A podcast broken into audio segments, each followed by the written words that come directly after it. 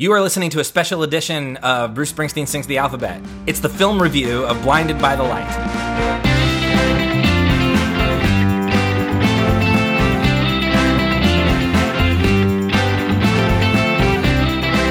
Hey everybody, you're listening to Bruce Springsteen Sings the Alphabet. It's the podcast where we talk about every Bruce Springsteen song alphabetically one by one, usually. But today, that's not what we're doing. Today, we are going to do a film review episode. This is the first time we've ever done that, but we're going to give it a shot. And my name is Rob Carmack, and I'm joined here as always by JB Clark. You know, you could say we have done a film review. Uh, we do a we do like a eight and a half hour long film review at the end of every year. We've never done a single film. We've never like stopped production of the regular podcast to talk about a single movie. That's this is the first time we've ever done that. It's true. Okay, that, that's true. I will say, uh, uh, we we got a patron uh, message from one of our, our patrons, Nancy. She said she uh, she was like, I really like those episodes, and I was like, oh, Well, good because we put a lot of time into those.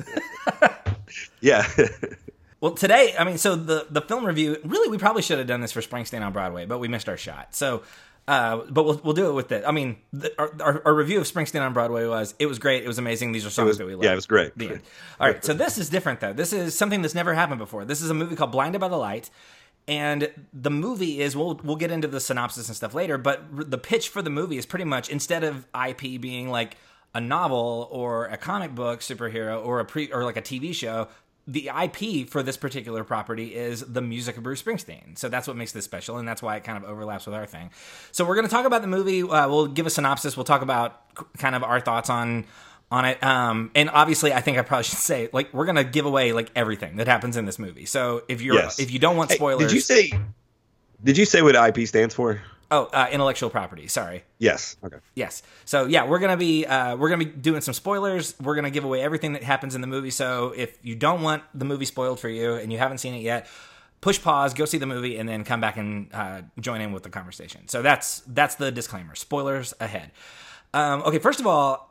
I saw this movie on opening night with a group of local DFW, Dallas Fort Worth podcasters and Springsteen fans, uh, especially our good friend Jesse Jackson from the Set Listing Bruce podcast. And so it was it was fun. And my, my wife Caroline came, and some friends of ours from our church came, and it was it was a lot of fun. And uh, so that that was those were the circumstances around which I saw it. And you were gonna come to this, JB, but that ended up not happening. Where did you see it?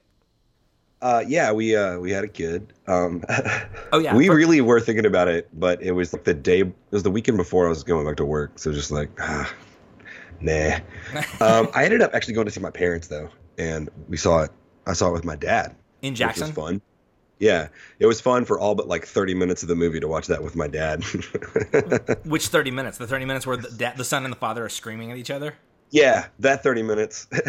That's. th- I hate to tell you this. That wasn't thirty minutes. That was the entire movie, minus the last ten minutes. well, no, like the really big fight they were having. We were there was like I was like I yelled at my dad like this, but he was way chiller. I would. I would certainly hope so. I was like, man, I've had a lot of weird uh, Independence Day experiences, specifically with Independence Day and my dad. Yeah. Trigger warning: If you have issues with your dad, don't go to Bruce Springsteen events with him. That's uh. Well, to be fair, I don't have issues with my dad. We're super, super close. He's Right. one of my absolute best friends. He was the best man at my wedding when she officiated. That is correct. I remember. Uh, it was great. We had a blast. I think we both went in not quite realizing that it was going to have like numbers, you know, like a dance number. like like my al- dad and I are almost like a both, like- theater musical. Yeah. Yeah. My, my dad and I are both like totally good with that. Like theater musicals, we like it. We enjoy them. But we weren't like, I don't think we thought that's exactly the movie we were going to see. We knew it was going to like be musical, but we didn't realize it was going to be like that. Yeah. And then he was like leaned over a little bit and he goes, "Have you seen Sing Street?" I was like, "Yeah." He goes, "Yeah." All right, I think this is going to be like a Sing Street thing. And I was like, "Yeah, that's what I'm starting to feel too." And so it was great. Once we sort of realized that, we were super in um, and had a had a blast. That that actually is that's a note that I have actually about like the I, I've I've seen it twice. I went to see it again this afternoon just so I could have it fresher in my mind before we talked about it. And uh, I'll go ahead and say I I enjoyed this movie, but one of the things I had trouble with the first time I watched it was tonally it seemed to kind of struggle with whether or not it wanted to be like a like a deeply realistic grounded story about a kid figuring himself out or a musical you know and it, and it didn't really know you, you know what i mean because like even when he sings he's singing over the radio, and the radio is singing with him. Like, whereas like in Sing Street, it like goes into like full blown music video mode. You know what I mean? Yeah. So, and we, we can get to that because we'll talk about the music musical cues in a little bit. I, I don't want to tip my hand too early, but um, but I, I mean, like I said, I did mostly. I, I enjoyed it. I enjoyed it more the second time than I did the first time, and I think partially it was because I knew that those tone issues were gonna trouble. Like that if I, I didn't know about this beforehand they might trouble me. So having seen it already i was able to kind of let my guard down a little bit. All right So it worked out for you better the second time? yeah i did. I, I enjoyed it a lot more the second time. Cool. also i had a couple gin and tonics in me before the, the first time and so there were some things in like the first half of the movie i was like oh right that did happen. So like I, I sobered up as the movie went on the first time. So it was good that i went to see it again because i was like oh right. Oh right backstreet The, uh, I think the Rob Brydon's character would have really thrown me for a loop had I had a couple of GNTs before it. I got to tell you, I didn't know that was Rob Brydon. Uh, for those who don't know, uh, Rob Brydon is a British uh, comedian who plays the the character of Matt's dad. He's the guy with the long hair who's like, you know, you try to ki- raise your kids right when his when his son doesn't know who Bruce Springsteen is. And uh, the thing I know Rob Brydon most from is a movie called The Trip, in which he and Stephen Coogan do Yeah. like, dueling Michael Caine impressions. I say Michael Caine used to talk like this in the 1960s, right? But that has changed. And I say that over the years, Michael's voice has come down several octaves. Let me finish. And all of the cigars and the brandy, don't let me finish, can now be heard. So when I realized it was Rob Brydon, it changed everything about how I saw that character. Oh my gosh! Anytime me and my brother and our friends are together and we're trying to like, you know, we're like having some beers before bed, like at the lake house or something, and then uh, somebody's like, "All right, well, we should probably tuck in if we're gonna get up, you know, early and go fishing." We always just do the the Tibet men Oh, bit yeah. from that movie. so so let's talk let's talk about the movie it's um the uh, we'll, we'll kind of go through a quick synopsis and then we'll we'll talk through the musical cues but um so basically what's going on in this movie is okay first of all it's directed by Gurinder Chadha who is most famous for having directed the movie Bend It Like Beckham it is based on the real life of journalist Sarfaz Manzoor, and I'm sure I'm not pronouncing that correctly, and I'm deeply sorry for that. Uh, I've never actually heard that name said out loud. So, uh, but also he co-wrote the script with uh, Gurinder Chadha and Paul Mayeda uh, Burgess. And the memoir that it's based on is called "Greetings from." I'm sorry, "Greetings from Bury Park: Race, Religion, and Rock and Roll." That's uh, that's where the story comes from. And the the movie is set in 1987, and it's about a teenager named Javed, and he and his family are Pakistani immigrants living in a British town called Luton. And many, many things. Many they're- take a lot of time to let you know Luton is a terrible place to live. Uh, they Javed, it's it's like one of the defining characteristics of the entire story is that everybody hates Luton. Uh, Javed, the main character, writes poetry and lyrics for his friend Matt's band. Matt uh, thinks his lyrics are too depressing and too political. And Matt's super new wave. yeah, Matt. Matt is very super. Which, oh, by the way, there, there's this interesting scene because the one one of the things that shows up early on is that Matt is, but Matt is white. By the way, Matt is like Javed's white friend eh, who lives next door to him or like across the, the street from him. And there, there's a scene very on, and Matt's got like flock of seagulls hair, and and they're talking about music, and Matt's telling Javed like that he needs to sort of like get with the times. And one of the things he says was synths are the future. And Javed like shakes his head and and, and that comes back later. And they, they- like he becomes like the butt of a bunch of jokes because he likes the sound of synths so much. And the unspoken thing that is going on not in the movie, but at this time, is because this is 1987. Bruce Springsteen is about to release an album called Tunnel Tunnel of Love, that is like Yeah, he's, 90% he's on the Tunnel of synth. Love tour. Yeah, he, yeah, Yeah. that's right. He is on the Tunnel of Love tour during the timeline of this movie, and that I laughed so hard at that. yeah, and that and it's never acknowledged that that entire album is like full blown Is synth. Like it's not just like a little subtle synth; those are load bearing synths in that in that record.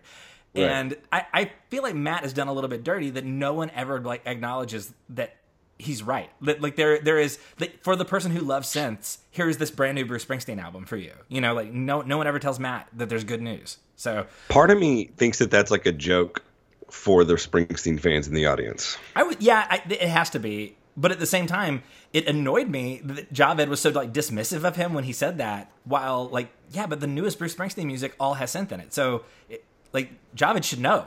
Anyway, um, so anyway, that's that is the the nittiest of picks. But um, anyway, uh, let's see here. So That really is the nittiest of it. Oh no, I, I've got another one.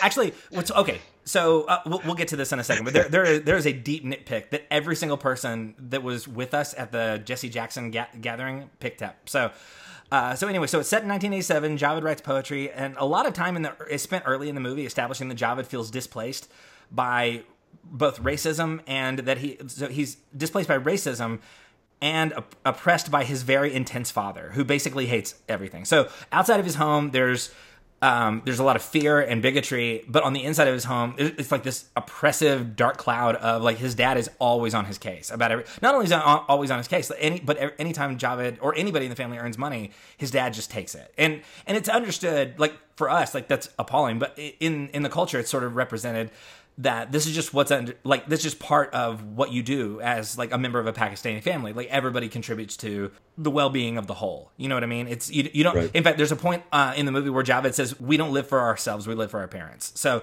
so that's anyway. So there's a lot of tension for Javed both inside and outside of his house.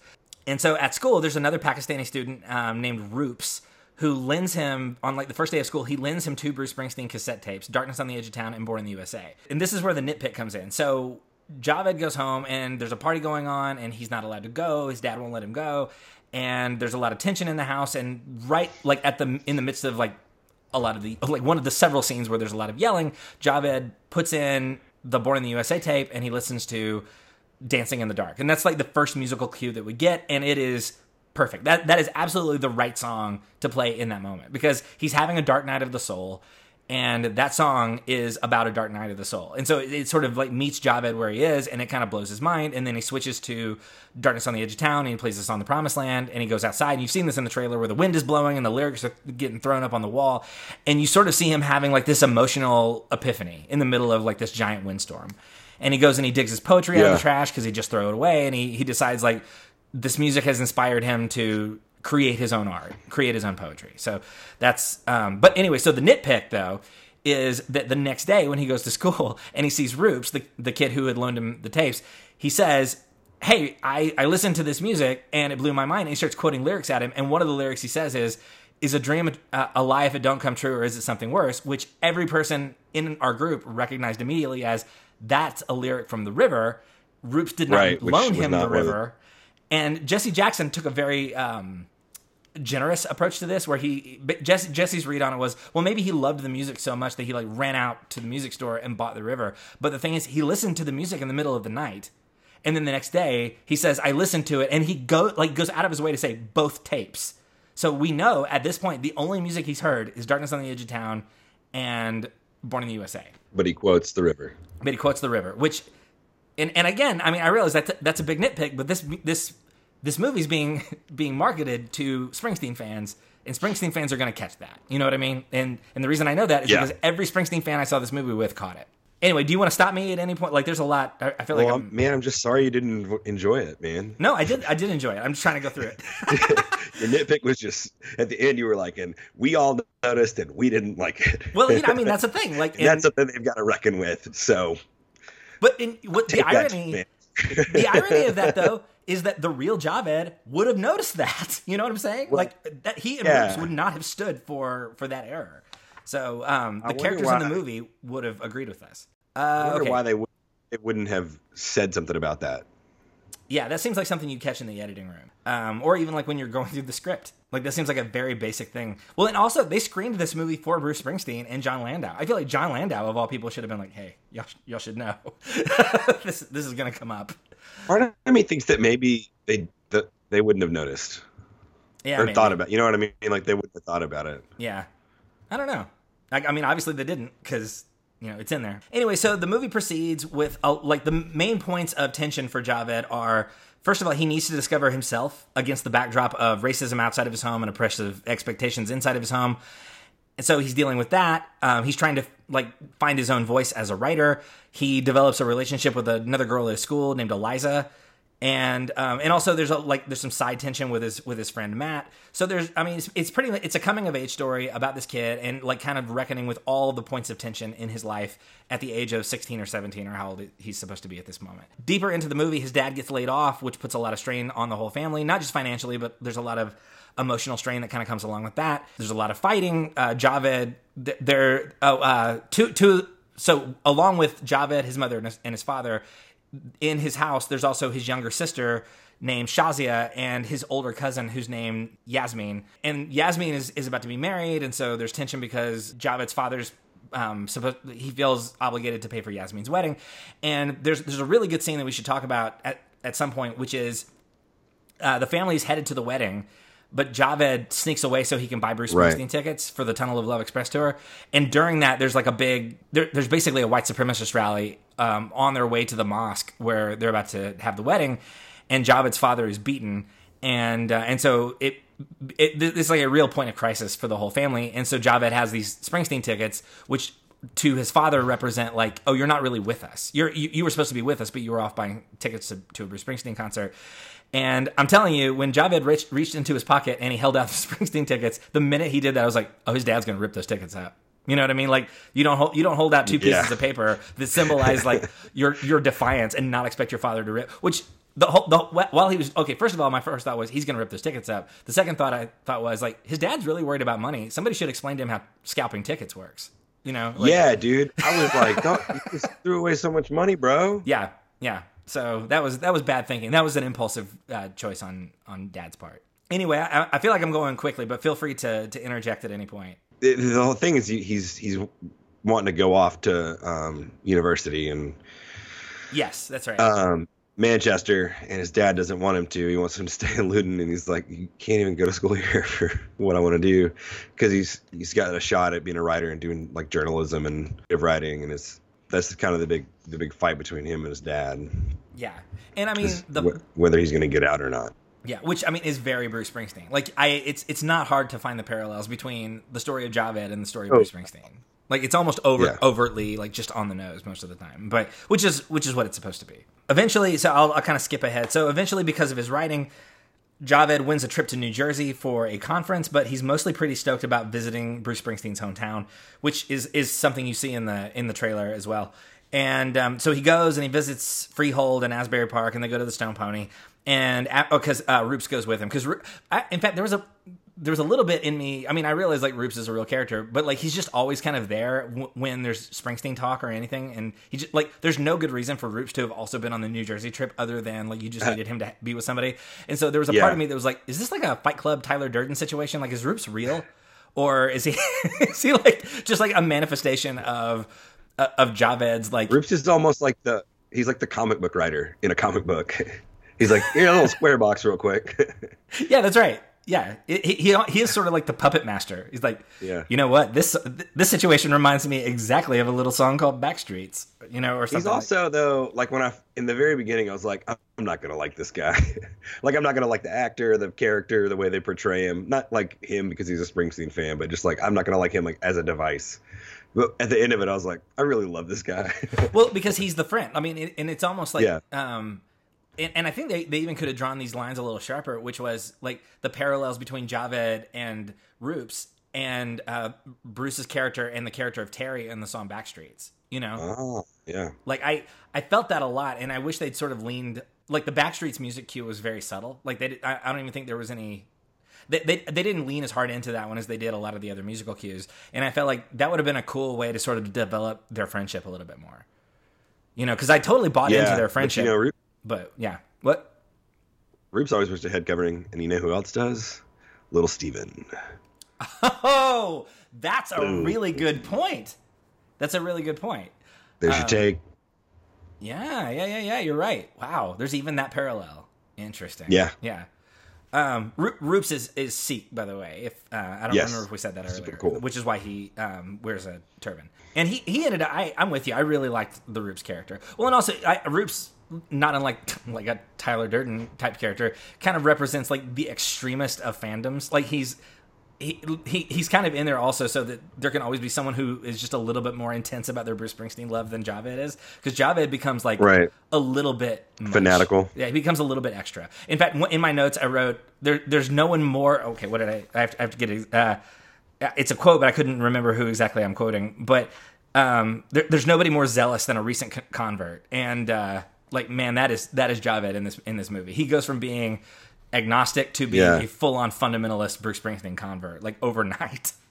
So and and Roops is I used to- Roops is the the dealer. So I used to have a friend in high school who would like whisper song lyrics in big moments, uh, which they do a lot in this movie. Yeah, they do. and that kind of drove me insane just because I was like, oh my gosh. Because I used to always just get, I would be like, Brian, st- if you whisper a song lyric, you know, like something would happen and I would look at him and be like, don't even think about it. That's a really good point. In fact, that, just like, yeah, that more than any other thing in this Sorry. movie bothered me. No, no, no, uh, because like w- when when he just started like out of.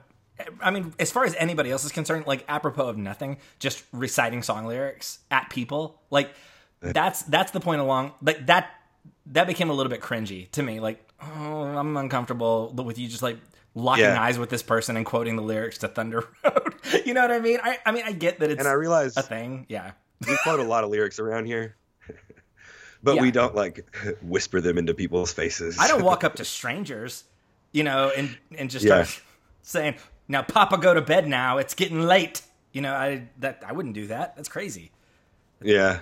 But um, but yeah, there's a lot of that. I I found I found that the musical cues were a lot better and more effective when they were being played as overture, like like over the scene, or like when the lyrics are being projected, and not when Javed is like looking at a person reciting lyrics. Like the the looking at a person reciting lyrics to me did not work. But I think it worked once. yeah, it w- yeah, it might have worked once. I, and I was having seen it again today. I was trying to figure out like which time it was most awkward. And the first time I saw it, it would have I would have said it's in the in the diner when he goes back to the racist table and he like quotes Badlands at them. Like they're like, "What are you doing?" And he looks at them dead in the eye and it's like, "For those who had a notion, a notion deep inside." Yeah. like okay that's interesting as a div- i'm glad that that inspired you just now and and the racists are like flummoxed by this like what do we do he's he's quoting he's quoting song lyrics to us we're we're paralyzed by this i really in reality though that gets you an ass beating And- Right. My first thought was like, no way this kid's not getting his ass kicked the second he starts. Like, you make a face. There's a certain face you make whenever you're reciting lyrics. As soon as you make that face, some bully's punching you in the face. well it's i mean it's the face you make when you're like I might need to be punched a little bit right now. Not necessarily by a racist, but by a good friend. I need a good friend Yeah. to look To just come punch me. And, and Roops isn't going to do that because Roops is an enabler here. Like he's he, he's the guy who's like, yeah, quote him louder. Um, so that that worked. to be fair, it was not bad. Like the movie was really great. I really, really enjoyed it. We're really, we're really crapping on this one aspect, just because it was. It's kind of funny. No, I don't think it, it was a bad movie for it. You know. No, no, no. I mean, I'm yeah. There, there are a million things in the movie that totally worked, but that was a thing that really distracted me the first time I saw it. So, um, anyway, so after he comes back from Jersey with Roops, he presents his poetry at a school. I, I, I forgot to, got to mention, like right before he leaves for New Jersey, his dad like pretty much says like, if you go, don't come back, and and and so he leaves. And so after he comes back, he presents his poetry at a school assembly. His family shows up because Elias, uh, Eliza went over to their house and told them to. And after it's over, Javed and his father reconcile because of his poetry and also maybe because his dad listened to the river. And, and then the, the final scene is his dad driving him to college while listening to Born to Run. So like everybody's all, all is right in the world. So that's the that's the synopsis of the movie. In the beginning, before there were even Bruce Springsteen musical cues, I really enjoyed how there were like new wave cues too. You know, like it Yeah. put you in the time. And it was great. I kind of found myself, you know, jamming to it a little bit too. You know, I think there's some a-ha in there. So There definitely was. Yeah, the music, Uh. even with even not even the music that wasn't Bruce Springsteen music was well well selected. even the music they're like sort of making fun of is really great. Yeah. Although it they did sort of come around at the end. Like I I missed this the first time because I was I don't know, I was trying to decide how the movie felt about like all of Javed's choices cuz the first time I saw it, I, I had this feeling that that the movie was pretty much just drawing a halo around him and everything he did we were supposed to either sympathize with or agree with. And the second time I realized like no there's a, there's a little span in, in the middle there where he's kind of a he's kind of a dick. Especially like towards his friend Matt. And then later when he reconciles with Matt, one of the things he said was your music is just as good because it, it speaks to you in the same way that Bruce Springsteen speaks, speaks to me. Because when he's recently converted, it's basically like everybody needs to listen to Bruce Springsteen all the time. Like they even pull that, that stunt at the school. You know what I mean? And then at the end, he's like, maybe not everybody needs to listen to Bruce Springsteen. Maybe everybody needs to find something that challenges them and moves them like Bruce Springsteen does for me. You know? And so he does sort of come around and it does kind of grant um, a little bit more uh, sanctity to other non Bruce Springsteen music, including the the new wave stuff that Matt likes. Yeah. So yeah, it, eventually it does sort of like give, and, Uh, and it, it does validate other musical tastes. The what do you think about the kid who ran the radio station at their school? Um, I mean, he was okay as a as a comic device. Like he's You know. I just every time he was in a scene, I was like, "Ah, oh, that kid sucks." oh, he does. Well, he's supposed to suck. He's because he get like his Right. his taste was like de- demonstrably bad. Like he kept talking about like Debbie Gibson and Tiffany, and you know like like stuff that did not age. And and I mean, one of the things he says is like nobody listens to Bruce Springsteen anymore, which is interesting to me because this is in 1987, and I didn't realize like already in 1987, like high school kids already thought Bruce Springsteen was like um for old people. You know. And it's Yeah. 32 years ago or however long. Well, you know how like late '80s and '90s was. It was like this is cool and that is not. Yes. yeah, very much so. The the taste of the time is very specific. Yeah, man. Just the way that kid like held his face. he did such a great job playing just that awful. You know what I'm saying? You know exactly what I'm talking about, right? Yeah, yes, Like I his- do. The Yeah. way he like had, held his teeth, you were just like, oh man. You're just like, man, I gotta Uh, punch that kid.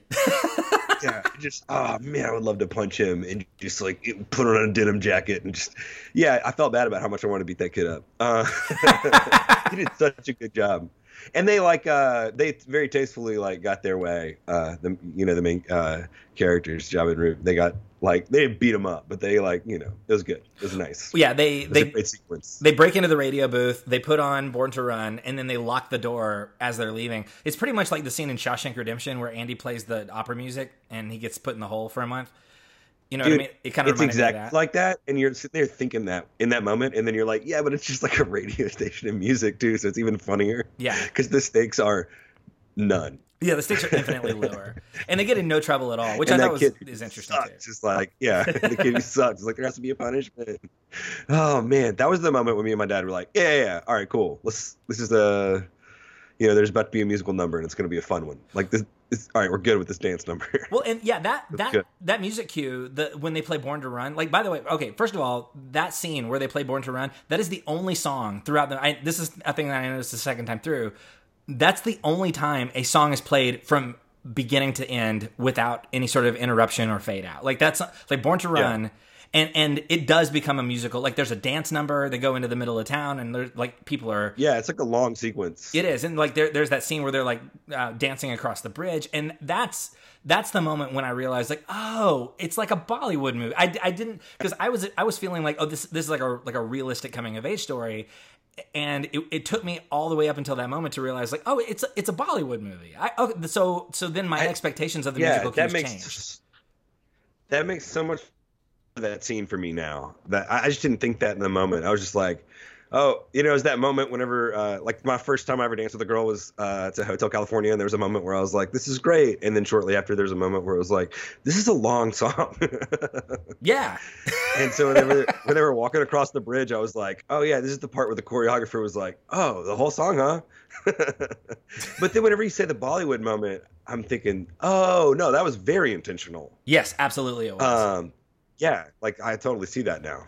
They just, yeah, they were like, yeah, we'll leave the whole thing in. We'll just make this a full dance, and it was, uh, it was great. I loved it. Well, speaking of full dances, let's go through. I have a list of the music cues. So, because there's a lot, right. obviously a lot of Bruce Springsteen music. Basically, Bruce gave them license, like when when they met with him to discuss the project, he kind of unprecedentedly gave them license to use any and as much of his music as they wanted, which is Oh, cool. that had never had like that that is crazy that they got that, that level of permission. But um but he did they, they gave him final approval and they get, they showed him a screening of it before it was released. And reportedly he didn't even give them a single note. Like he didn't ask them to change a thing. He he really liked it.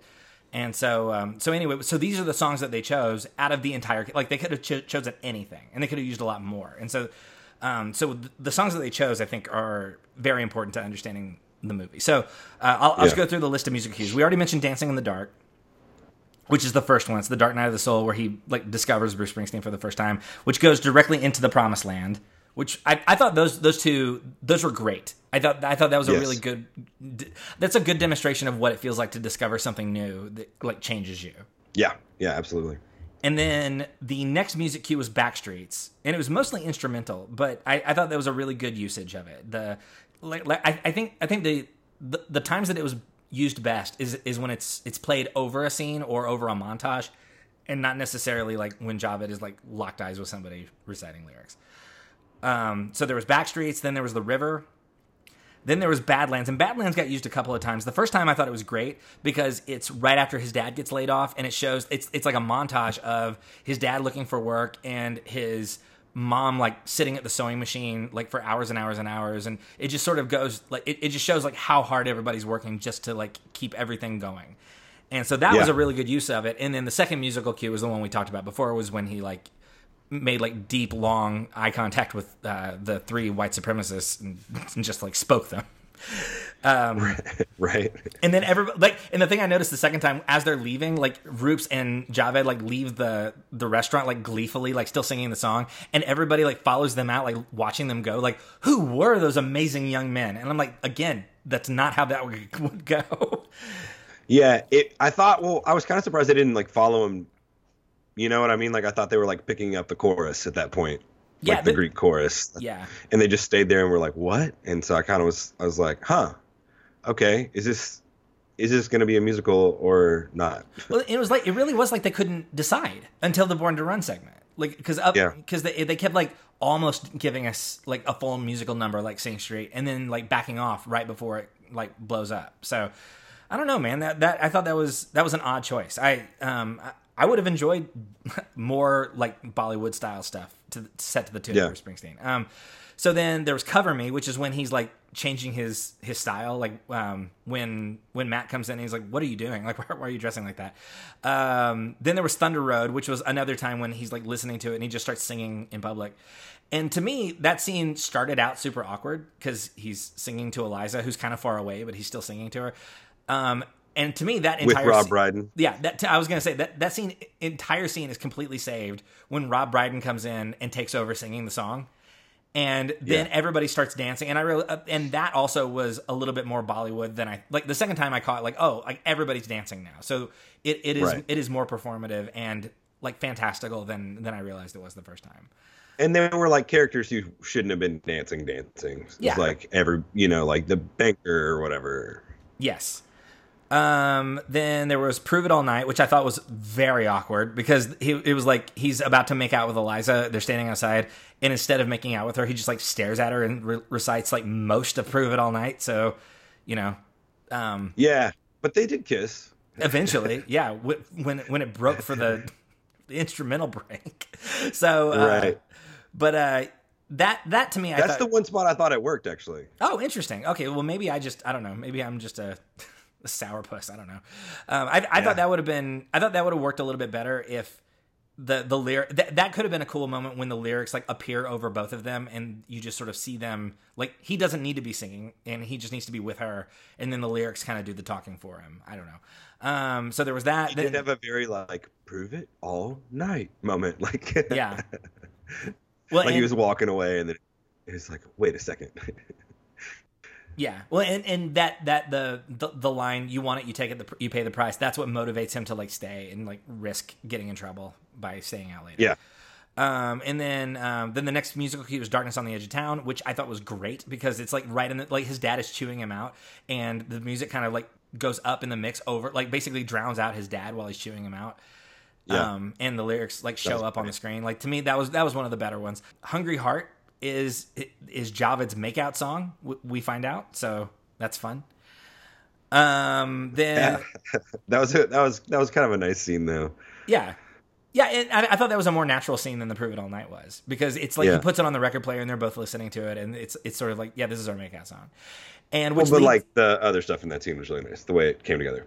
well, and yeah, and his sister, who we haven't even mentioned yet, Shazia, um, comes in and catches them making out, and she's like, "You owe me," and then the the next thing we see is like he like in in exchange for her like not.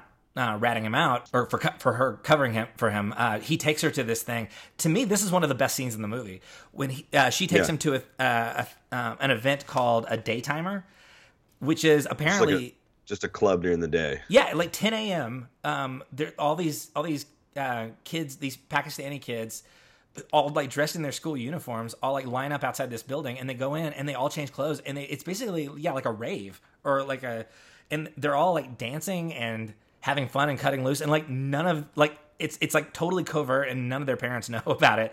And um, and that's the thing. The time we realized, like, oh, Shazia has her own version of like what whatever Javed is going through with his stuff with Bruce Springsteen. Shazia is also over there going through her own thing, finding her own identity. And Yeah. that's the moment when I realized, like, oh, there's this whole other really interesting character that we have not really gotten much time to know yet. And that's the that's the moment I, where I realized, like, low key, Shazia might be the most interesting character in the movie, who we do not get to know as well as I thought we should. You know. But one of the things that happens in Well, that- that's when I. That's the moment that I.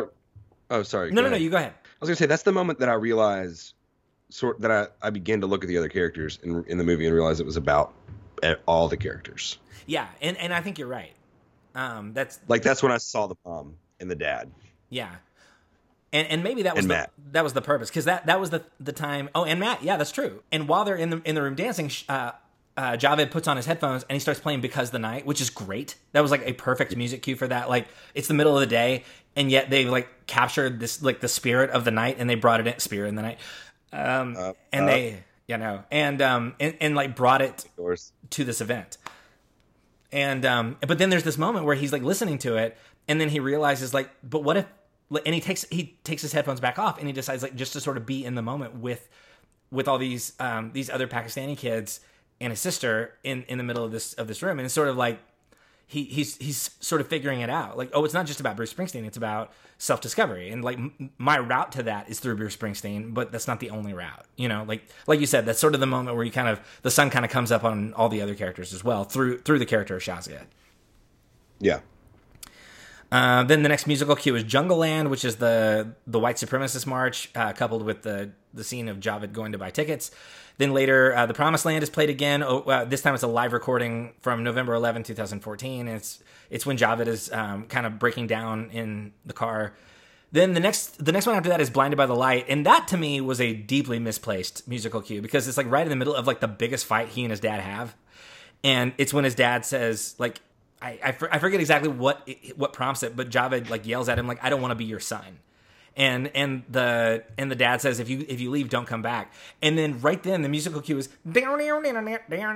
like no that that's the wrong like that should have been Independence Day, but instead it like goes like upbeat. Right. It was sort of like, and then he had freedom, yeah, and I mean and Blinded by the which Light is kind of we like he was running off on his own at that point, but it wasn't like freedom, like blinded by the light, like yeah, Yeah, although like Blinded by the Light works because the it, it cuts to like he and Roops arriving in New Jersey and like them like touring Bruce Springsteen's hometown. At which point, Blinded by the Light is the correct musical cue, you know. And right. then- It's just that first little bit. yeah, and then Independence Day plays. It starts playing while they're at the Stone Pony, and then it cuts to he's back in Luton, like uh, watching his dad from afar, still looking for a job, and it's still playing Independence Day. So that that ended up working really well. So there was that, and then I think the last musical cue is Born to Run over the the the the um, the closing credits. Yeah. Oh, and then um, the the last song, the the one that I can't remember the name of it, but the one that he wrote for Harry Potter that gets played over the end credits. Yeah, it was good. The cast is really good. Um, I don't know. I, I I realize we've very thoroughly covered a lot of this stuff. I'm trying. to Is there anything that any any notes, any thoughts specifically that kind of stuck out to you? I no, I, I just would say if you haven't seen it and you're listening to all the way this far in, we may have ruined it for you. Um, Well, if you haven't seen it, why are you still listening? yeah, and also um, go into it with an open mind. At first, it's like a little bit weird, but it's a super good movie. Um, my dad and I left like just thrilled that we'd gone to see it. So it's yeah it's a it's a good movie to watch with somebody and you know who who maybe will enjoy the all, all that like i'm really glad i went with like jesse jackson and and the crew um yeah, I would have loved to seen it with Jesse. yeah man well uh, when western stars comes out you should come out i think jesse's gonna plan another another event Oh my for, gosh, for yes. um Jesse and I just told each other and cry. absolutely that that I, I think i think he would enjoy that um yeah, I would too. Oh, something I thought was really cool that I did not really catch the first time through. Um, Javed, the like the last thing he says to his mother before he leaves for college is like early earlier in the movie. Um, he sees his mom and his dad at a at a jewelry store, like selling or a pawn shop, basically like selling, Yeah. sell- selling her jewelry, her, her to- jewelry, and yeah, he gets it back for her. yeah. So he bought he he told he tells his mom that he sold all of his uh, Bruce Springsteen albums to buy back her jewelry, and I thought like, oh that that's very interesting, um, because Yeah. the the whole time he's sort of like this, again, sort of like this converted fundamentalist Bruce Springsteen fan, and at the end it's sort of like, oh wait, maybe maybe the Bruce Springsteen stuff was like Bruce was almost like a Sherpa trying to like get him through this difficult time, and it's not that he doesn't still enjoy Bruce Springsteen but now that he's sort of made it through this, like he doesn't need it in the same way that he needed it before, and so he can let go of the Bruce Springsteen stuff for for a minute, so that he can help his mom in a, in a way that he had not Well- been able to before. You know, and his his mom and his dad pawned his mom's bracelets when when uh Javed was not sharing his money with the family and Right. spending it on those Bruce Springsteen tapes. So whenever he sold them, he could buy her jewelry back. Again, if they'd scalped those tickets, he could have he could have just done it. Should have scalped him. Should have scalped him. Um. Oh, the old We're gone neighbor. the show. Oh, Say- the old neighbor was the sweetest. Like I loved it. Love the old neighbor. Well, in the line he said, um, like what did, I forget exactly what he said, but basically like 40 years ago, I I fought I, I fought in a war against men wearing swastikas, and now I look around my town and I see men wearing swastikas, and I thought like, well, that is um, relevant currently today. And, and I, I did hear that there, there there was some talk about how like connected the the telling of the story was to sort of all the Brexit stuff because like the um, the move towards leaving the UK for the people who were really in support of it was also like stop sending refugees. You know what I mean? Like so there there was a lot of racism that motivated the the Brexit move and and so like telling the story was was sort of a way to um, I guess morally sort of confront that impulse, and and I, I really like that that the old man said that thing, like really putting it in perspective. Like, yeah, um, Nazis have always been the bad guys. Nazis are still the bad guys. Let's let this very old man in in Luton remind us of that. You know. Right. Yeah. And then, oh god, there were, there were a couple of other things about like hate crimes. By the way, are a big part of the backdrop of this movie. Like it's that that that is a thing that sort of just continues to recur. I did. uh, I mean, on that note, though, I I really like that um that this movie was bold enough, and I realized like a big part of this is like the the director and um and the writer of the book had so much editorial say over what was going on. But like it like 15 20 years ago if this story gets in the hands of like a major studio like Warner Brothers or whoever at that time like if that happened then it's totally possible that this would not be the story that we see that like the, it would have been moved to like the suburbs of LA and Javed would have been changed to a white kid named Jack who wants to write poetry but his parents want him to play football you know what I mean and so that Yeah. that they told this story from the point of view of a Pakistani kid living in the UK, like figuring out his identity as as a racial minority in a place where hate crimes are just sort of part of the atmosphere. Like that's that was a bold choice. I'm I'm really glad that they were allowed to make the movie the, the way that they wanted to make it. You know, that that was true Yeah. to the original text. Yeah. It was great. It was it was a peek into a world that we don't see in American cinema very a- often. Absolutely. Yeah. I mean, I, I could not tell you another story I've ever seen about like hate crimes in the U like, you know, an, anti um or like white supremacist hate crimes in the UK. Like I don't know that I've ever heard a sto- heard this kind of story. And so and, and these are Yeah. stories that need to be told. I know I know that this movie there's been a lot of there, there was a lot of fear uh, around like the production and the release of this movie because there was a lot of fear that it, it was coming out too closely to the movie yesterday, which is um, also a movie where the intellectual property. Also a property musical is movie. yeah it's yeah it's it's a movie that it, like revolves around the intellectual property of uh, a well-known group, uh, musician Beatles. the, the Beatles who are like notoriously like it's hard to get the rights to that and like again they had like the entire body of work to work with um, and so the, the the fear was that people would go see yesterday and then the audience wouldn't come back out for something like this and in my mind, I was like, I really hope this movie does a little bit better than yesterday, just because like I want there's there's a part it's like Bruce Springsteen versus the Beatles. Like let's find let's find out once and for all. And I um sadly this movie made significantly less money than yesterday did on its opening weekend. It made um, this movie made four and a half million dollars on its opening weekend. It finished tenth at the at the box office, which is not great for the number of screens that it opened on. Um, and by comparison, yesterday made seventeen million dollars on its opening weekend and ranked third. Oh wow. Yeah, which is a lot better. So yeah, um, i i if it's a head-to-head competition, yesterday um, uh, wins. Definitely won. Yeah, but I mean that said, I mean I'm I'm still a Bruce guy. You know, the box office doesn't get to tell me what Yeah. to like. Um, That's right. speaking of The that, boss for this guy. how many how many scalped Tunnel of Love Express tour tickets would you give this song I give it. Or Um, movie movie? Not I give it four. Jeez. I was gonna say I'm a little bit lower. I'm a three and a half. Yeah, that's great. It's Yeah. a. It's like a. It's a good movie. That's that's highly enjoyable. It is, and it's and I, I will say it's more enjoyable on multiple viewings. So that's Really. That's good. Well, I, I'll have I to thought check so. it out again. And it's culturally culturally relevant to as well without without sacrificing you know inequality on either side. So it's nice Yeah, it's it's heartwarming, and I mean, without even sacrificing timeliness. I think. I'm sorry. we keep stuff on each other. Oh, it's okay. I, I think there's a little bit of a delay in our connection, but um, yeah, the Ah. cast is good. And again, it's it's a cast that you don't necessarily see a lot in just American cinema. You know, so I, I want to support movies that, first of all, movies that feature the music of Bruce Springsteen, but also movies that tell stories ab- about people that I, I may never get a chance to meet in real life. You know, like people, um, non non white people from the UK. Like that, that's um, that's a very specific demographic that um, I, I don't get a lot of stories. I, I, no, I don't get to, to see a lot of stories from, and um, I'm I'm I'm grateful that they told this story, the story that they did. For sure. So, yeah, man. So you're a four, I'm a three and a half, and uh, so I think that's both of us saying like, yeah, we recommend the movie. Hopefully, I mean, if you listen to this whole thing and haven't seen the movie, um, I dare I say, I think you'd still enjoy it because the music is still great. It's still Bruce Springsteen music, and the, the performances are very good and compelling, and the characters are uh, very, um, very likable and very relatable. So, um, anyway, Yeah, I, I, actors I- are incredible. yeah. Oh, the actors are yeah, the actors are very very good.